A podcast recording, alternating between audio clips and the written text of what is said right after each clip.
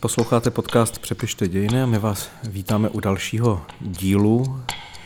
Tento díl posloucháte 13. dubna, respektive 13. dubna je jeho premiéra na sítích. Takže pokud to posloucháte 13. dubna ráno a jste z Ostravy, tak se dnes večer můžeme vidět v klubu Pant, kde budeme mít nějaký hovor.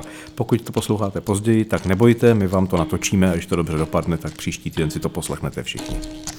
Jinak nás můžete slyšet na všech obvyklých platformách a samozřejmě nás můžete číst každou středu a posloucháte ve středu v deníku N a stále je k dispozici naše kniha Přepište dějiny. Tak a těšíme se na další setkání. Pojedeme do Staré Boleslavy, pojedeme, kam ještě pojedeme? Pojedeme do Zlína. Do Zlína pojedeme a, a do Písku pojedeme po létě. Víte, co by se vám stalo, kdyby vás, řekněme, v srpnu, v září 1936 vzal někdo u Madridu na procházku? Ne. Nebo na projížďku? Ne? Pojem procházka nebo projížďka eh, označoval, že vás prostě vzali, odvezli za město a tam zastřelili. Říkalo se tomu jít na procházku. Takhle Aha. skončí Federico Garcia Lorca, Aha. stejně jako uh, mniši nebo, nebo kněží. Prostě španělská občanská válka měla i tenhle ten pojem, kdy spousta toho vraždění byla vlastně úplně mimo vojenské akce, ale ale civilní. Lorko, půjdeme na procházku. Tak se půjdeme do Madridu? Půjdeme na procházku, Ježiš. ale vrátíme se. Tady je Martin Groman. A tady je Michal Stehlík. Síla Německa a také Itálie měly být už brzy demonstrovány. Při podpoře z rodu dalšího diktátora, tentokrát ve Španělsku. Tak jsme psali hesla, chodili jsme po schůzích, mluvili po nástupu Hitlera válečné bezpečí. A to bylo v 630. to heslo, že u Madridu se bojuje za Prahu. Na Ukrajině se nyní bojuje i za Prahu. To prostě není naše válka. Despota, do kterého neviděli ani jeho nejvěrnější přívrženci. To není česká válka. Muž mnoha tváří. Francisco Franco absolutní vládce Španělska. Tyto reminiscence, že u Madridu se bojuje za Prahu, tak souhlasím s tím, že dnes skutečně se bojuje za svět, eh, který jsme tady znali po pádu Sovětského svazu. Aby si to lidé uvědomili, co nás čeká. No a tam taky začala i moje cesta potom do Španělska. Tam bylo 30% komunistů a 70% byl nekomunistů. Souhlasíte s tvrzením české vlády, že se na Ukrajině bojuje za Evropu a že pokud by Putin dostal Ukrajinu, půjde i dál? To byly moje tvrdé zkušenosti z války, které na jedné straně země dělali humanistu, a na druhé straně země dělali skutečně tvrdého bojovníka proti zlu. Franco musel nejdříve vyřešit jeden malý problém. Proto se obrátil na jediného člověka, který mu podle něj mohl pomoct. Na Adolfa Hitlera. On se to vydává dost často za komunistický podnik, ale není to tak. Nově odhalená čísla nám dávají představu o rozsahu sovětské vojenské pomoci. Heslem těchto Čechoslováků je u Madridu bojujeme za Prahu. Přepište dějiny!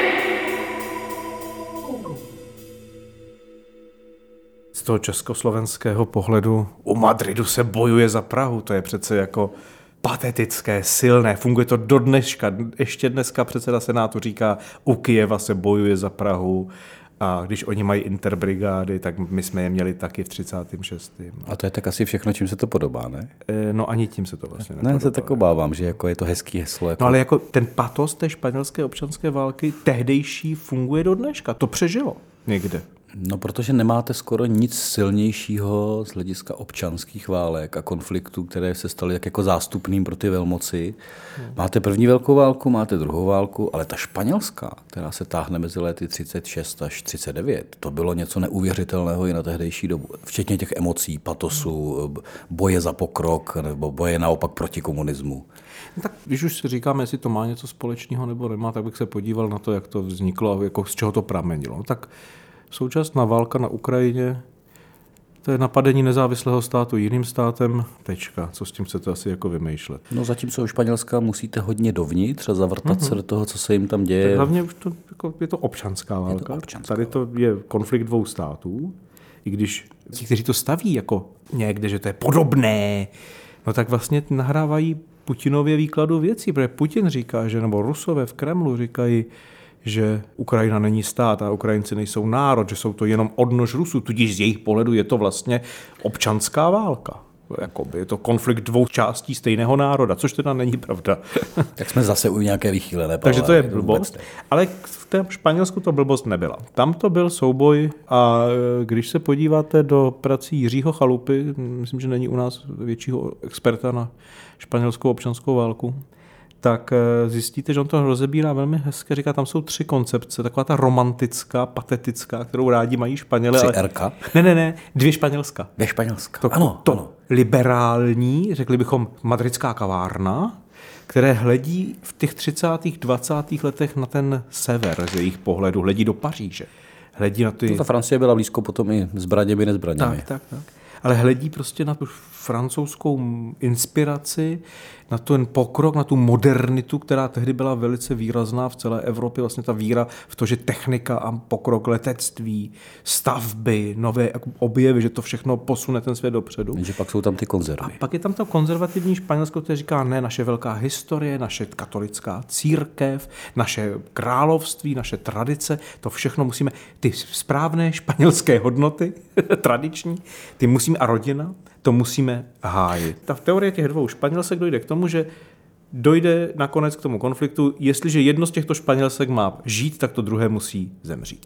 No tam je pro mě zajímavé, že vlastně to první se použilo slovo liberální, modernistické Španělsko, se vlastně velmi rychle převleče v to levicovo, anarchisticko, trockisticko, stalinsko, marxisticko a teď vyjmenujeme všechny ty skupiny, ano, které ano, tam, jsou a tam to byli všichni, ano, pod tam těmi republikány. Takže z té liberální modernity se stane vlastně jakoby ten strašák toho komunismu. No, protože, zá, jasně, protože zároveň tam dojde v 30. letech pod vlivem toho, že militantní a radikální, nebo teda jako totalitní systémy dost jasně, tady se říkalo dynamické režimy, dost jasně jako posilují.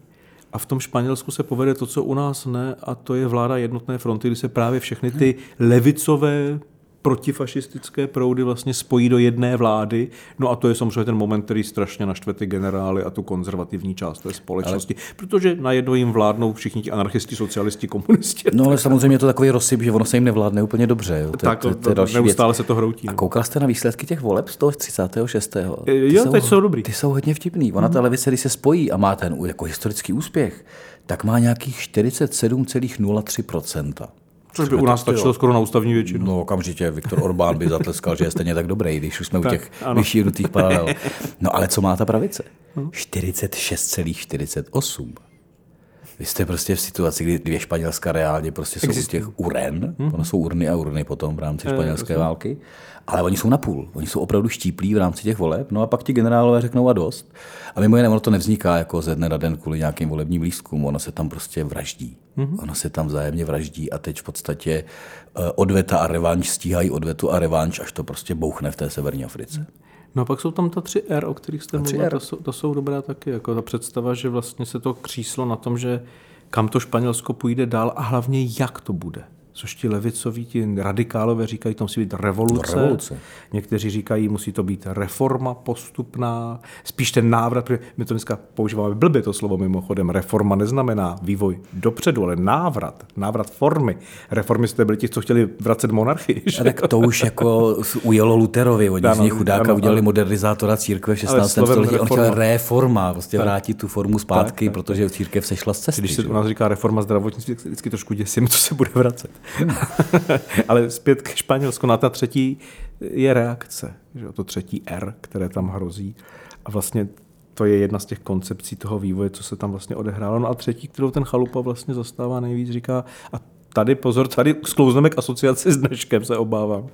Říká, tam prostě 20 let minimálně, ale už před první válkou.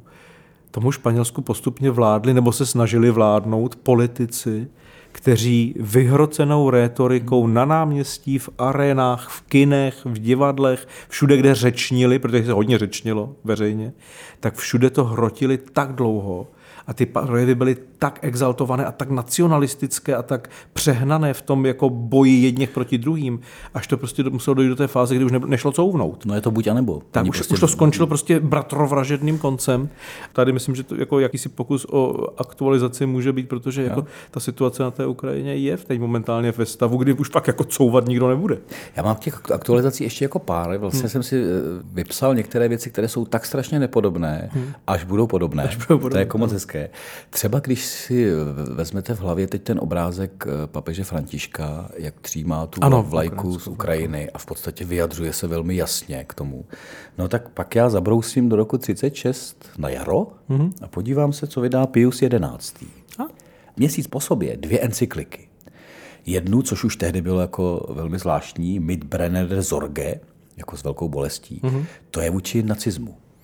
To je prostě encyklika, která hmm. odsuzuje nacionální socialismus, jako prostě tu víru v krev a, a rasu. No a on vydá v úvozovkách měsíc později jako Divíný Redemptoris, což je proti komunismu. Hmm.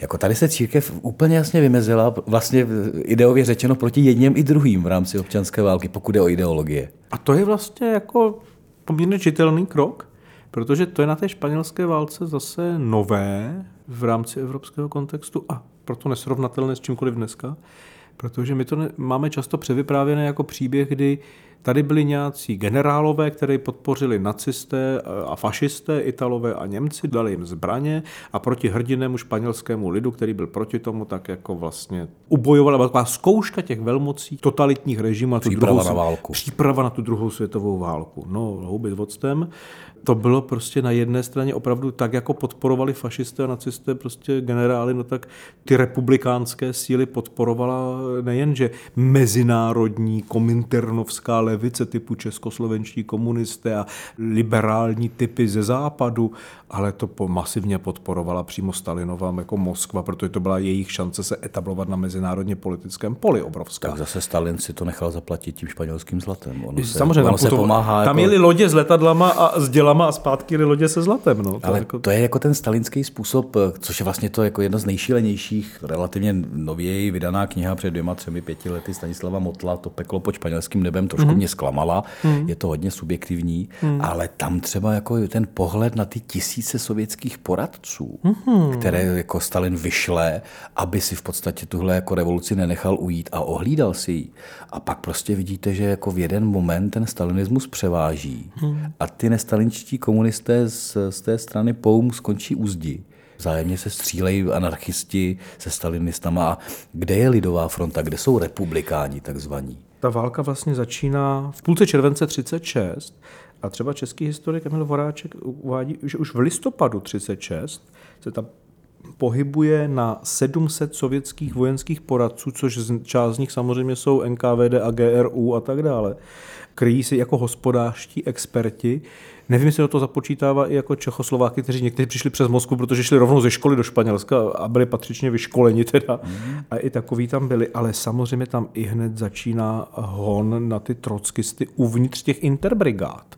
A dokonce dochází k pravám, i Čechoslováci to mají v té historii, kdy tam dojde k zastřelení několika vojáků, údajně pro dezerci, ale pak se ukáže, že tam byly i politické rozpory. A já jsem třeba ten pán v tom Brně, co přišel na nás a říkal, že vždycky, když řeknu Kriegel, tak si naleje. No, je čas na panáka. Tak je čas na panáka.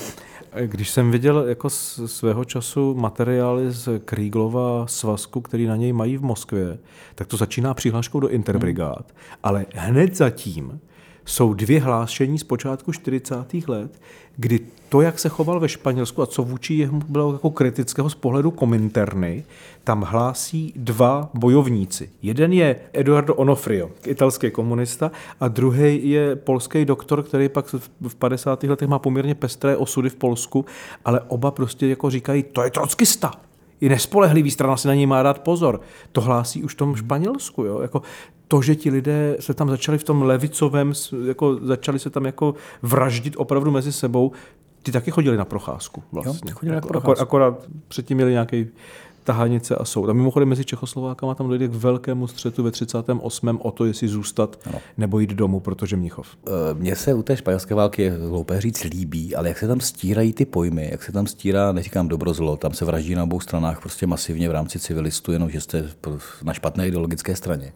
Ale třeba mě, když jsem když se dělal výstavu o TG Masarykovi, tak mě samozřejmě zaujalo, že Masaryka si půjčili i ti republikáni, respektive Čechoslováci, takže tu jako baterii Klementa Gottwalda jsem chápal, ale když je tam ten prapor... Ještě to byl Žižka. Ještě to byl Žižka, ale že je tam prostě prapor té jako jednotky hmm. TG Masaryka, kdy vlastně tě ta levice ho tam dělala. A prostě Lazaret byl je a Komenského. To byli... jako, jako hezký ty dějiny, máme to tak jako barevný v tom, to pestrý, tak v tom Španělsku.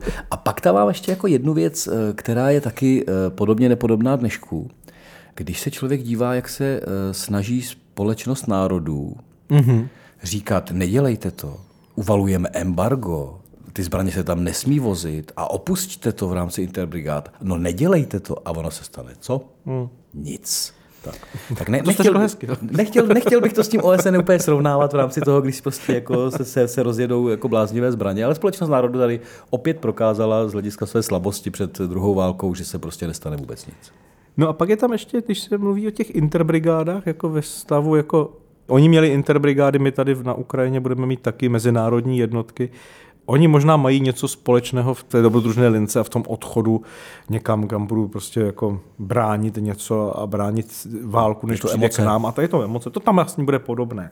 Ale, a teď budu jako možná nespravedlivý a možná zlej, ale zatímco dnešním jako celebritám, řekněme, nebo významným osobnostem často stačí sdílení na sociálních sítích, poslání nějaké té charity nebo nějakých prostředků na zbraně a tak dále, tak tady je velký rozdíl, protože já nevím, kolik teda spisovatelů britských třeba dneska bojuje na Ukrajině, ale ten Orwell tam prostě jako opravdu oblík tu uniformu a šel střílet. Stejně tak, jako když si vezmeme eh, lidi, kteří tam třeba o tom referovali. Všichni znají Hemingwaye, jasně. Ale byl tam John Dos Passos, byl tam Kappa jako fotograf, byla tam Gerda Taro, fotografka, která tam zemře Která dokonce. zemře. Jako, a ty fotografie jsou jejich životní, prostě jako nikdo to už nepřekoná potom, to, co, jak oni to znázornili. Taky na ty fotografie tam jde spousta kluků, protože to vidí. Mimochodem jede tam mladý Willy Brandt, taky o tom píše potom, že jo. Je tam eh, Egon Erwin Kiš od nás, to je taky známá věc. Těch lidí, ale se omezuje nejen na to, že tam jedou a referují o to. André Malraux, francouzský spisovatel, organizuje letectvo. Oproti té jakoby papírové obrovský, no. podpoře je tam prostě 35 tisíc lidí. A mimochodem, když 35 budete číst dětem Malého prince, tak Ano, kdo, tam, kdo tam s San? Exupéry tam byl, myslím, že na, na dvakrát Ano, dokonce. ano. A, a ne, ne, ne psát jenom, ten Ano, tam byl ano. taky bojovat. Pohybuje se u Madridu, je to přesně tak, stejně jako Čechoslováci. No a pak tam taky byl Kolcov, Tak to jsou zase jiní, To je z pravdy? jiní, jiní hoši. A ten- A Opravdu to byl muž z pravdy? No tak byl zpravdy a taky z NKVD, no.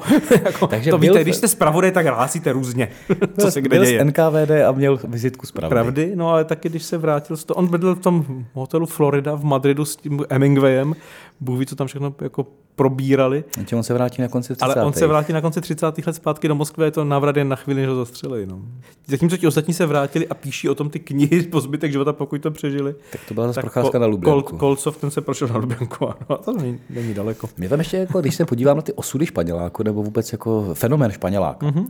trošku z nějakého nadhledu, tak mě tam prostě jako vlastně zaujalo hned několik věcí, protože my to vidíme opravdu tím fokusem Gerniky. Vybombardované Ano. město a máte prostě jaro 1937 a je to prostě hrůza, co, co tam vlastně provedou ta letadla Picasso namaluje prostě jako Gerniku, je to, je to emotivní.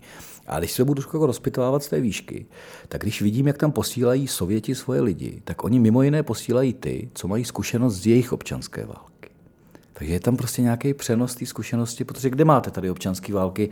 Možná jako Německo těsně po válce se tak jako střílí, ale ta velká občanská válka je v tom Rusku a ta zkušenost těch lidí, jak bojovat v občanské válce, je z toho Ruska. A pak se to zase přetáhne, tož budete potom u nejmenovaného Krígla přesně vidět jako následně. Ano, ano. Dobře, odboj druhé války, mají nějakou zkušenost, ale třeba podívat se na seznam našich lidí v diplomatické službě a na ministerstvu obrany po druhé válce, no tak to je spousta Španěláků, protože mimo jiné mají mezinárodní kontakty a znají jazyky.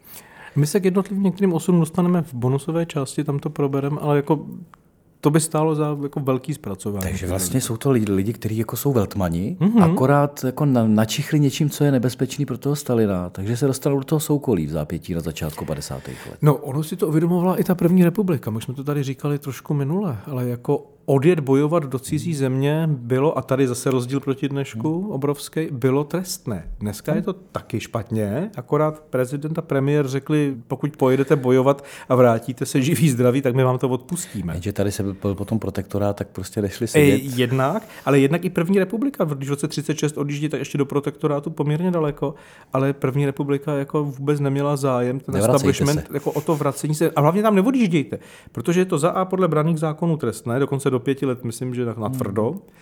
Další problém je, co s váma. Tak odjedou tam, padnou, obtíž pro ambasádu. Bude muset řešit stovky Budou mrtvých. zraněný, budou Mimocho- jako- Mimochodem z eh, Československa tam odjelo přes 2000 dobrovolníků, z toho eh, tři až čtyři stovky padlo a tisíci dezertérů. Jo.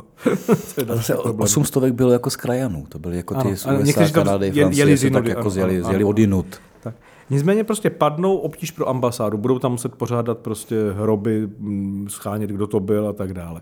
Budou zranění a budou chtít domů, obtíž pro ambasádu, pro úřady tady. Červený kříž, kde si co si.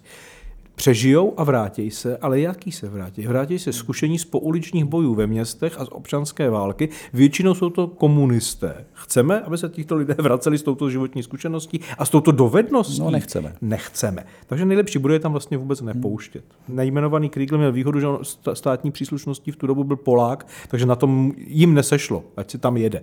Ale co se týče těch opravdových Čechoslováků, tak ty to vlastně bránili, takže oni do toho Španělska neodcházejí jako s fáborkama na čepici a máváním na nádraží. Oni emigrují přes Rakousko, přes Švýcarsko, přes Francii, většinou vlakem, jak to jde. Ale vlastně Problém je, že ty interbrigády, a to je další věc, kterou dneska bych asi nechtěl, aby se tak dělo, byly především velký úspěch Kominterny. No byl to organizační úspěch. To Prostě organizovala zvládli Kominterna z Moskvy a vlastně s prostřednictvím těch zemských komunistických stran to organizovala ty odjezdy a tu ten nábor. Italové a Francouzi Tak. prostě udělali strašně moc práce. A ještě, ještě v rámci jako toho úspěchu, nebo A toho, mimochodem v Německu to organizoval jistý Walter Ulbricht. No toho vůbec ne, toho vůbec Toho my neznám. známe až ze 60. let. Ten přijde až v 60. A když už jsme u těch 60. já si udělal krásný oslý mustek, tak oni ty Španěláky většinou pozavírají, nehledě na to, že je popraví v těch 50. letech. To jako, ty procházky prostě se s nimi jako táhly.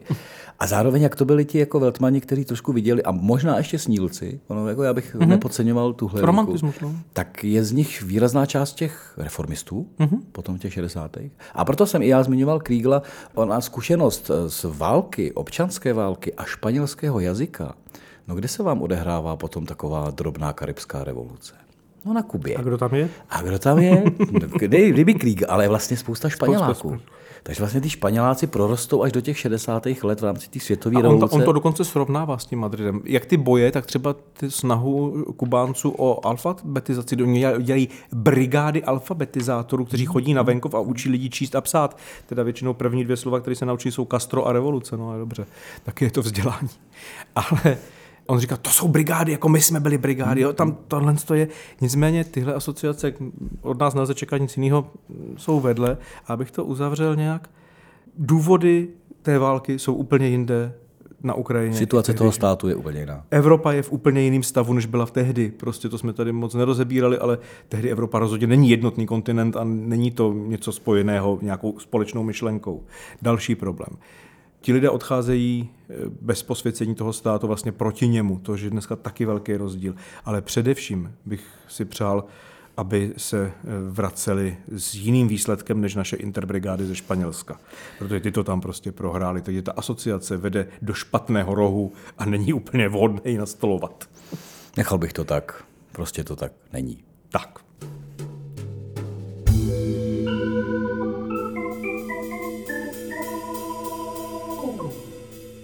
Doposlouchali jste další část podcastu Přepište dějiny, tedy její část, která je pro všechny, kteří nás mají rádi a kteří proměňují tu svoji sympatii k našemu podcastu v to, že nás dokonce podporují na portálu Gazetisto, tak teď ještě čeká bonusová část.